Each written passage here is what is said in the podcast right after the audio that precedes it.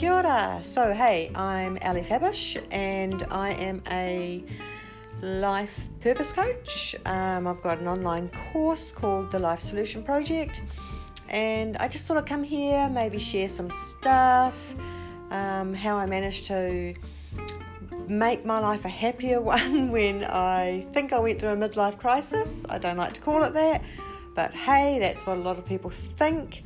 Um, and just give you like loads of free tools and tips about how you can start making changes in your life when you are midlife because sometimes we're like, oh my god, what am I doing with my life at middle age?